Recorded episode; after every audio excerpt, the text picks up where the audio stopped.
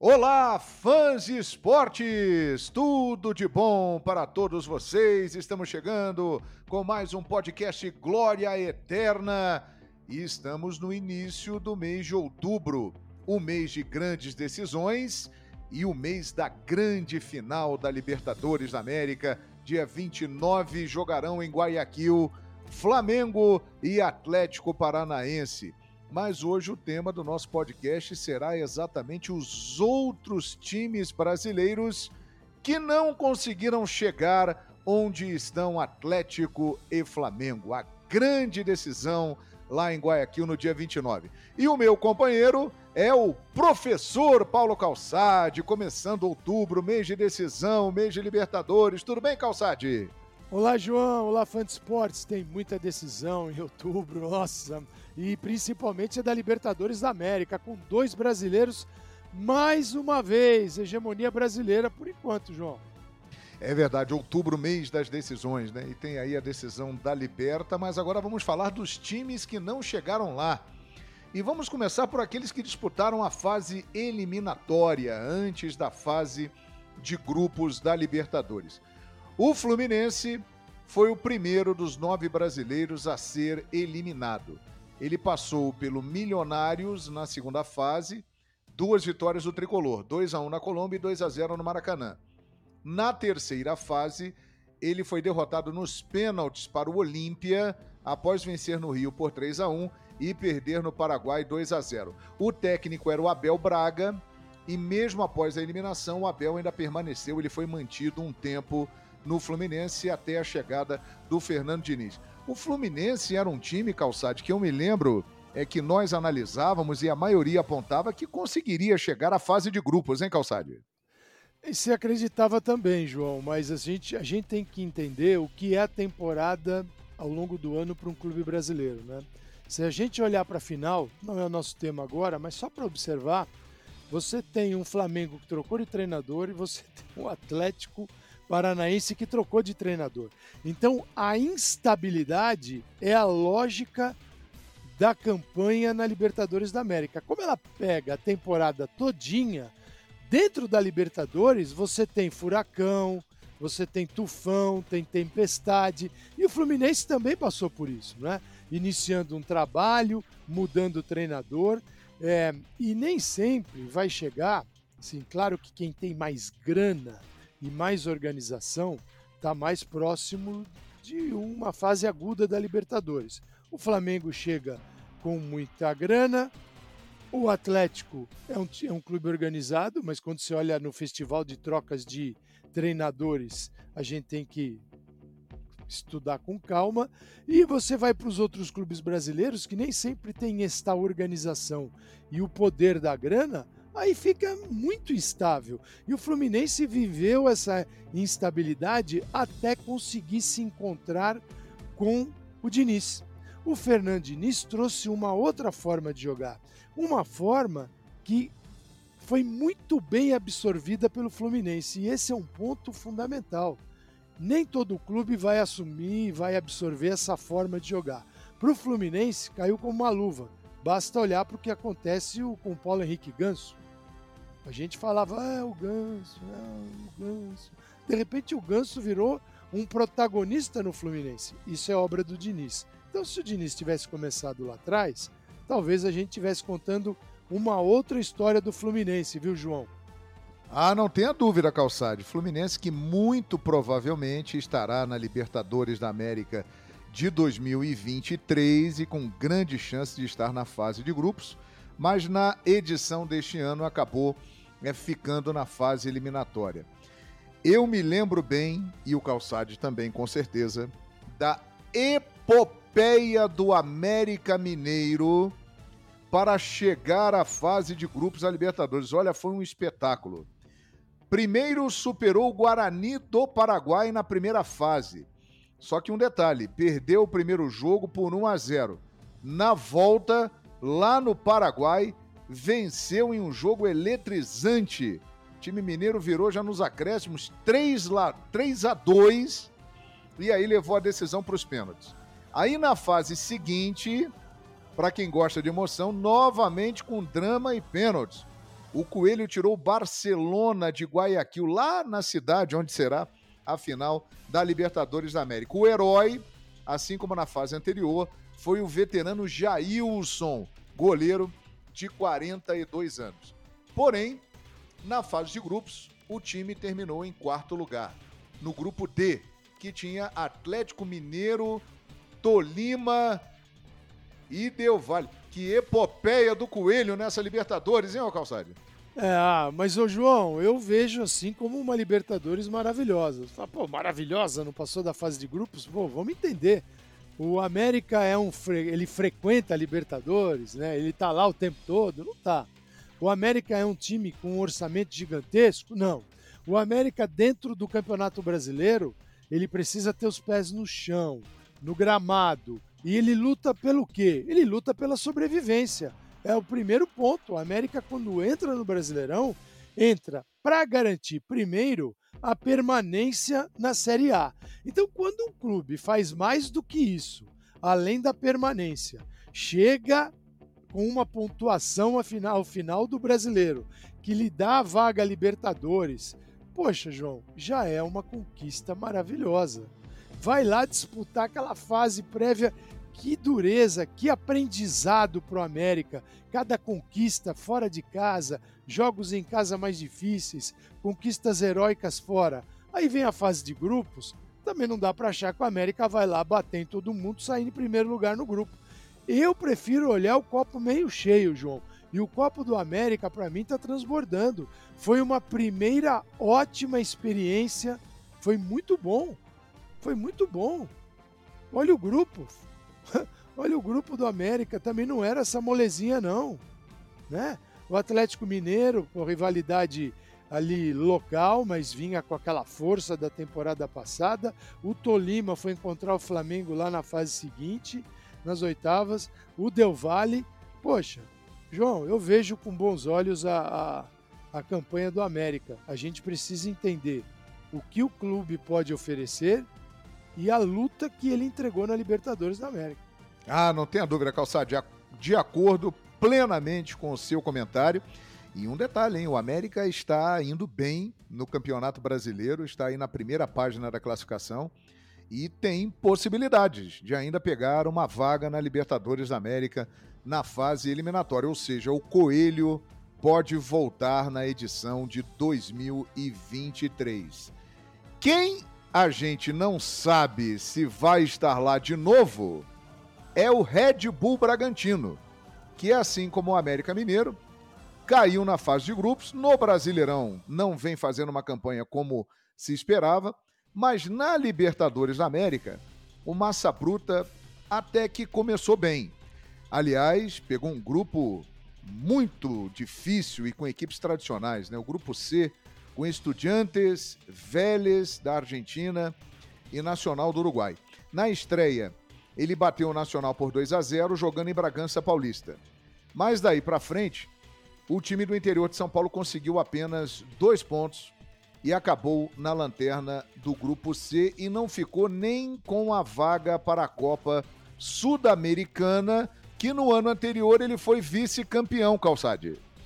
É, no caso do Bragantino, do Red Bull Bragantino, a gente poderia esperar um pouquinho mais.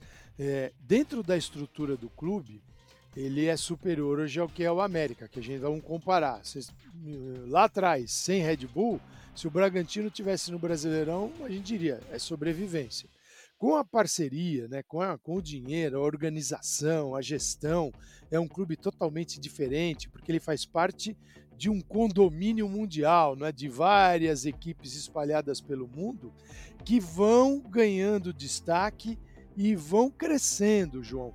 O que acontece com o Red Bull Bragantino é que ele está dentro de uma organização que sabe que é preciso de tempo. Tempo. Isso acontece na Alemanha, isso acontece na Áustria, isso acontece no Brasil e em outros países também. Então, é, é uma fase de construção. E é uma equipe também que, se tiver uma oferta, vende o seu jogador.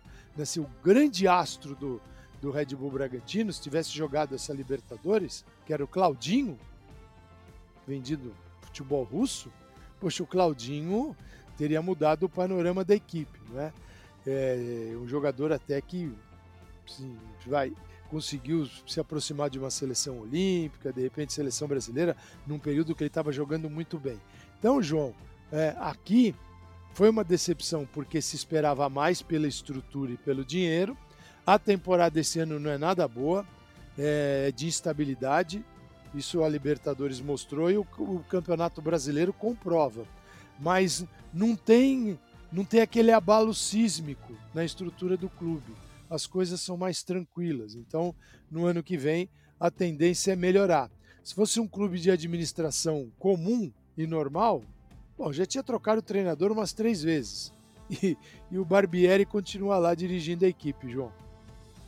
É verdade, o Calçade. E a gente vai falando dos times, né, em ordem crescente de eliminação. Falamos do Fluminense, que ficou lá na fase eliminatória. O América Mineiro e o Bragantino, eles caíram na fase de grupos, né, da Libertadores da América. E agora nós vamos falar dos times que chegaram à fase decisiva do mata-mata. E um brasileiro ficou nas oitavas de final mas é um time brasileiro que vem de um trabalho sério, organizado e que está cada vez mais se tornando relevante no cenário do futebol do nosso país e aparecendo para a América do Sul. O Leão do Pici, o Fortaleza, ele fez história, hein? O começo foi complicado. A derrota na estreia para o Colo-Colo mostrou que a caminhada não seria simples mesmo com o tropeço, o time de Voivoda conseguiu seguir jogando da mesma forma. Empatou com o River Plate num jogo histórico 1 a 1 no Castelão. E a vitória espetacular contra o Colo-Colo no Chile foram os pontos altos do time no torneio, que conseguiu avançar às oitavas em segundo no grupo F, que tinha River Plate, Colo-Colo e Alianza Lima, um dos grupos mais difíceis aí da competição. Caiu nas oitavas para o Estudiantes, empate 1 a 1 em casa e derrota por 3 a 0 na Argentina. Primeira participação do Fortaleza na Libertadores e o primeiro gol da história do Leão foi contra o Colo-Colo, Renato Kaiser, e assim você vibrou agora. Pikachu, rolou Renato Kaiser é gol! Faz barulho, Leão! Gol!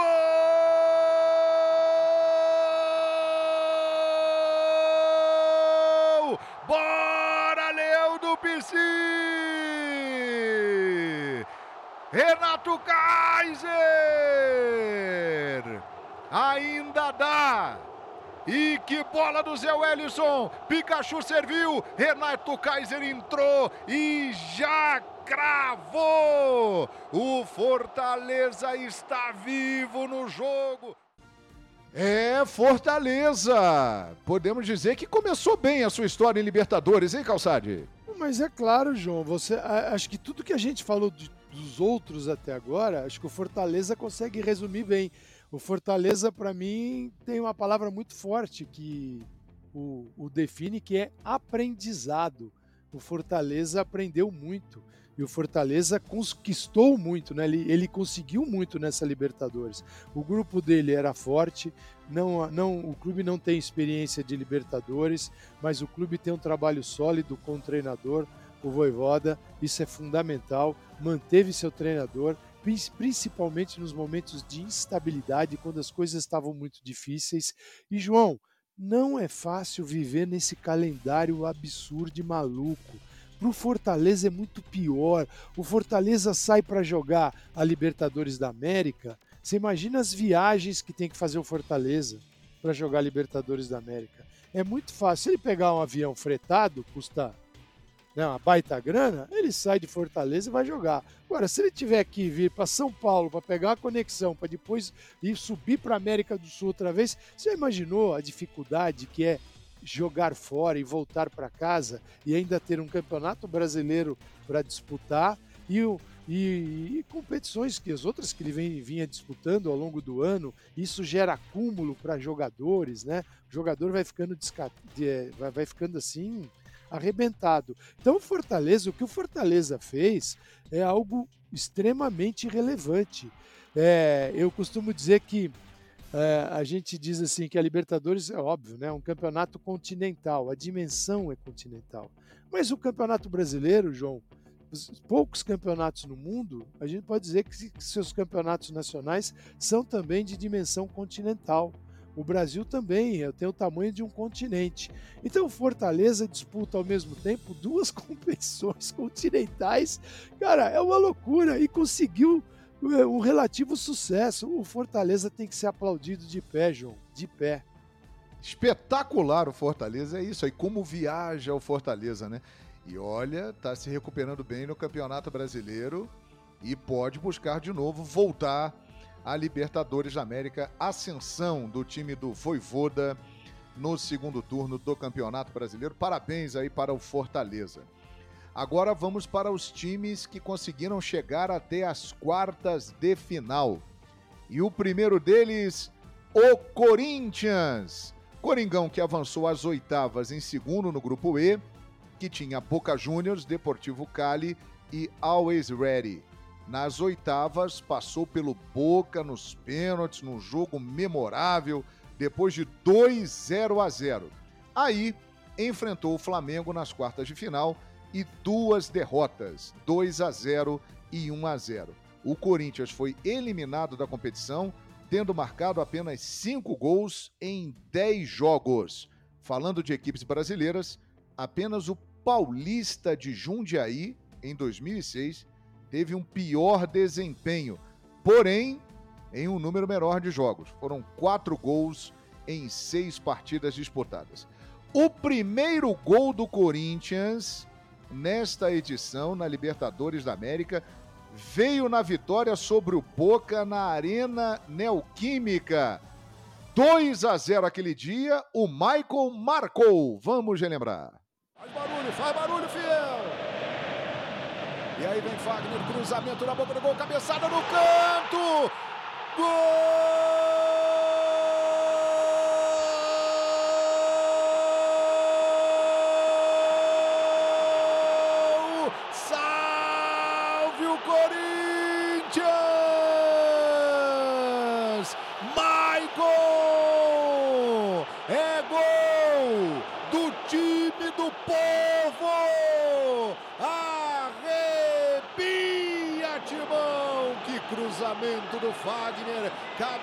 Cabeçada certeira do Maicon. Vibra o bando de loucos, loucos por ti, Corinthians, a mais fiel das torcidas comemora. É, Calçade, para muitos esse aí foi eh, o melhor jogo, o grande momento do Corinthians nesta edição 2022 da Libertadores. O Timão conseguiu chegar até as quartas de final. Nossa, João, e nesse jogo aí tem tanta diferença para hoje. O Paulinho entrou nesse jogo, o Maicon fez dois gols. Hoje não joga nem Maicon nem Paulinho. O William estava no time ainda, já foi, voltou para a Inglaterra. Não tinha Yuri Alberto, não tinha Fausto Vera, não tinha Balbuena. Que loucura, cara. Tudo com Ô, João, é, a gente, isso aqui é uma maluquice, né? Você comentar futebol né, desse jeito. E a mesma temporada, não mudou muita coisa. Então, João, é, esse aqui foi um dos melhores jogos do Corinthians, porque do outro lado tinha uma marca, uma camisa muito pesada, né? O Boca. É, e o Corinthians conseguiu jogar bem, vencer bem 2 a 0 Quando depois enfrenta o Boca nas oitavas, já era tudo de cabeça para baixo. Bom, nas oitavas nem se fala, né? Aquilo foi um, um dia heróico, né? Porque foi um Corinthians todo arrebentado que saiu de lá classificado. Então, é, é, explica bem essa instabilidade, né? O, a gente não consegue no Brasil criar algo estável dentro da normalidade para as equipes prosseguirem na disputa. É tudo uma, na base da montanha russa. Então, esse jogo aqui, o torcedor vai lá olhar a escalação, ele vai falar: nossa, esse aqui era outro Corinthians? É, era outro Corinthians diferente daquele que está jogando hoje, que você encontra de repente um Yuri Alberto se entendendo hoje melhor com o Roger Guedes e o Renato Augusto quando pode estar tá em campo é outro Corinthians totalmente diferente. Então é, a, é os, o Corinthians ele, ele assim é, é a personalidade da, de, uma, de um projeto instável e que aquilo que a gente sempre conversa nos nossos programas, né, João? No papel, ah, no papel é uma coisa, no campo é outra. No campo pesa a idade, pesa a contusão, pesa o ambiente, mas no papel, no papel tudo é maravilhoso. O Corinthians no papel era uma coisa, mas a realidade corintiana foi outra, João. É verdade. E lembrando que neste mês de decisões de outubro, o Corinthians está na gigantesca final da Copa do Brasil contra o Flamengo e quem vencer garante vaga na próxima edição da Libertadores da América. E o Atlético Mineiro, hein? O Galo, depois de um 2021 brilhante, em que foi campeão brasileiro, campeão da Copa do Brasil, chegou como postulante ao título. Ele avançou às oitavas em primeiro no grupo D, que tinha Tolima, Del Valle, atual campeão da Sul-Americana, e América Mineiro. Mesmo com muitas críticas ao trabalho do técnico turco Mohamed, que sucedeu o Cuca, que já voltou, diga-se de passagem. Ele passou pelo Emelec nas oitavas, empate por 1 a 1 fora e vitória por 1 a 0 em casa. Nas quartas, já com o Cuca no banco, caiu nos pênaltis para o Palmeiras depois de dois empates. 2 a 2 jogo que dominou e chegou a abrir 2 a 0 e 0 a 0 O gol da classificação do Galo sobre o Emelec nas oitavas, você acompanha agora no podcast Glória Eterna. Toma distância Hulk, autorizado, partiu, paradinha, bateu! desabafar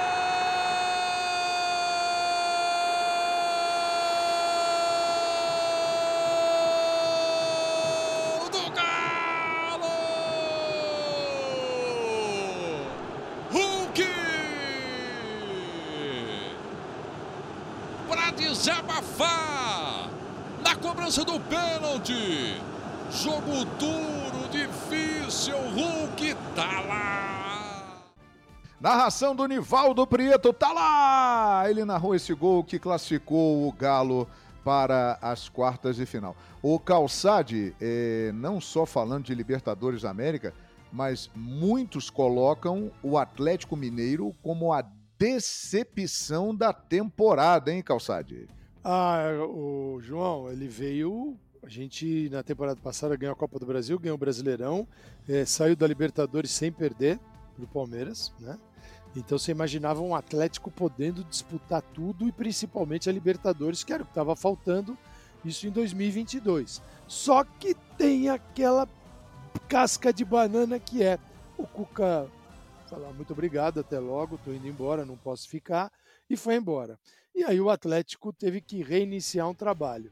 O ideal é assim, é, é o treinador, aquele que chega, tentar interferir menos para não estragar aquilo que vinha acontecendo. Mas é a virada de uma temporada para outra, um novo treinador e tinha novos jogadores até para dar uma melhorada no Galo, né? O investimento foi maciço, foi muito forte, né? muita grana, o que não deve acontecer para 2023. 2023 é o ano de inauguração do estádio, e tão sonhado estádio, que promete ser o estádio mais tecnológico do Brasil. Vai ser um primor. Porém, não dá para sair gastando. E aí você, você volta para a temporada de 2022 e pergunta: o que aconteceu? E aí tem várias explicações, João. Para mim, saída do Cuca é uma delas. Ah, mas então você garante que se o Cuca tivesse ficado, o Atlético estaria brigando pelo título brasileiro, a Copa do Brasil e Libertadores? Essa garantia ninguém tem, mas as chances de continuidade do trabalho, elas eram muito maiores com aquele treinador que lá estava. Quando o Atlético perde a confiança, aí dá uma derrubada generalizada em todo mundo. Até o Hulk, lembra, João? Todo mundo, Hulk na seleção, seleção, seleção. Hum, deu uma esvaziada. Por quê? Porque também houve um outro pecado, o excesso. O excesso de jogos na conta de um jogador de 35 anos. Isso pesa e pesou, a gente está vendo isso. Então o Atlético acabou assim caindo numa armadilha. A primeira delas foi a saída do Cuca e depois a temporada aí não conseguiu mais se recuperar. A questão da confiança que não vende na farmácia, João, é algo que você não toca, mas você enxerga. e o Atlético não tem, não teve. Então a trajetória do Galo foi muito difícil. Uma pena, hein? Porque com os jogadores que tem, nossa. Só que quando você olha o Atlético hoje com o Cuca e a quantidade de jogadores que ele tem no banco e ele não usa, aí é preocupante, né? Você fala, o que será o futuro do Galo? Pois é, e embora tenha uma boa chance de se classificar para a próxima edição da Libertadores, o Galo ainda não está garantido na próxima edição da maior competição do continente. Mas lá no início do ano, janeiro, fevereiro, é, se você ouvisse a seguinte pergunta: quem é o favorito para ganhar a Libertadores da América? A maioria responderia Palmeiras atual bicampeão da Libertadores. Foi campeão em 2020, campeão em 2021, estava no grupo A com Emelec, Tátira e Independiente Petroleiro. E simplesmente foi um baile. 18 pontos em 18 possíveis. Melhor ataque, 25 gols. Melhor campanha da história da competição, 22 gols de saldo.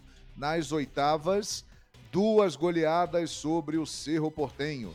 3 a 0, 5 a 0, com direito ao tão esperado gol de bicicleta de Rony. Eliminou o Atlético Mineiro nas quartas de final e o jogo no Palestra Itália foi épico porque o Palmeiras perdeu dois jogadores importantes expulsos, o Danilo no primeiro tempo e o Gustavo Scarpa no segundo tempo. Aí entrou no caminho do Verdão de Abel Ferreira, o furacão de Filipão, o Atlético Paranaense. E aí o favorito Palmeiras caiu na semifinal com derrota fora por 1 a 0 e empate em casa 2 a 2. Mas o momento de maior emoção para a família Palmeiras nessa Libertadores foi a disputa de pênaltis contra o Galo nas quartas e o Murilo fez o gol da classificação. Murilo já posicionado, autorizado, atenção. Lá vai Murilo, lá vai Murilo. Partiu para a bola, olhando para o goleiro, bateu! Gol!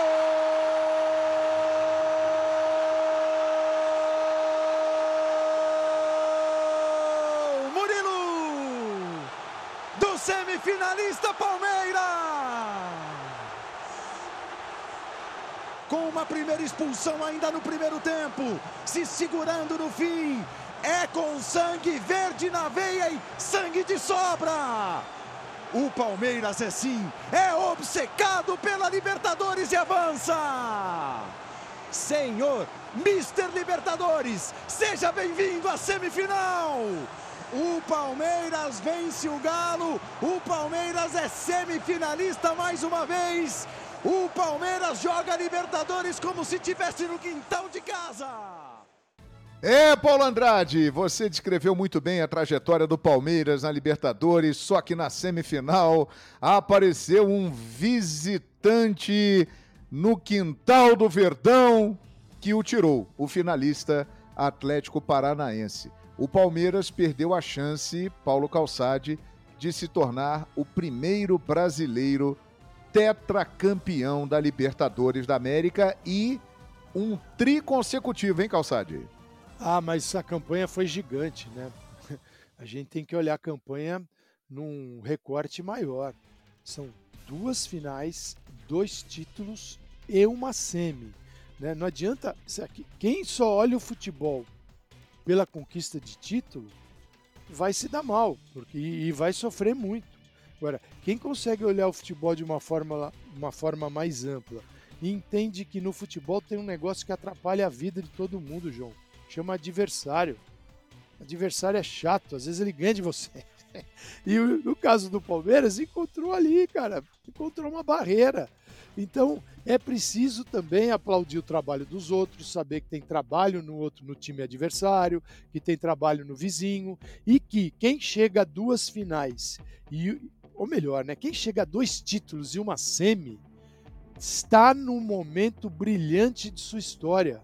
O momento do Palmeiras é brilhante, João. Ele não vai ganhar Libertadores, mas ele vai ganhar o Campeonato Brasileiro. Né? Eu sei que você tá louco para tocar o hino lá no ESPN FC, o Pascoal. Já, to, já tocamos, já tocamos. É, é já, já tocou, já, já tocou. O Pascoal, não, não, não, o Pascoal tá nervoso. Mas, é. João, Palmeiras vai ser campeão. Palmeiras, para não ser campeão brasileiro, é, ele tem que mostrar algo que é ausência de futebol, algo que não mostrou ainda com o Abel Ferreira, que começou a trabalhar no dia 5 de novembro, primeiro jogo dele, 2000, lá atrás, né? 2020. Então, muita calma, João, muita calma. Palmeiras vai ser o campeão brasileiro e ele vai ter duas Libertadores, vai ter Copa do Brasil, vai ter Campeonato Brasileiro. Palmeiras está no momento fantástico, João, fantástico. De todos esses aqui, João, que nós falamos até agora, o melhor momento é do Palmeiras, com os títulos que tem, chega sempre na disputa numa fase mais aguda. Palmeiras pode melhorar? Pode. Deve melhorar? Deve. Torcedor pode reclamar? Não pode, João. Esse aí tá reclamando de barriga cheia. Opa, bastante, Calçado. Muito bem. Falta agora a grande final. Os dois melhores da competição. Os rubro-negros. Flamengo e Atlético Paranaense vão decidir o título dia 29 de outubro. O Flamengo pode ser tri, chegando aí à terceira final em quatro anos, e o Atlético Paranaense pode ser campeão pela primeira vez, chegando à sua segunda final de Libertadores da América. Mas esse papo vermelho e preto, Calçade, fica para uma outra oportunidade, porque em breve vem aí um podcast Glória Eterna falando especialmente da grande final rubro-negra entre Flamengo e Atlético Paranaense. Foi um prazer estar contigo, hein, Calçade? Muito obrigado, hein? Um prazer, João. Vem muito mais por aí em outubro e sempre um convite para o Fã de Esportes para acompanhar os nossos programas, né, João? Sim, grande programação da ESPN, tem o Sport Center, tem o Linha de Passe, tem o ESPN FC, tem o Futebol 90, o F360. Vale a pena, fã de esportes, acompanhar tudo do esporte, você que é fã, nos canais ESPN e também no Star Plus. Grande abraço e até o próximo podcast Glória Eterna.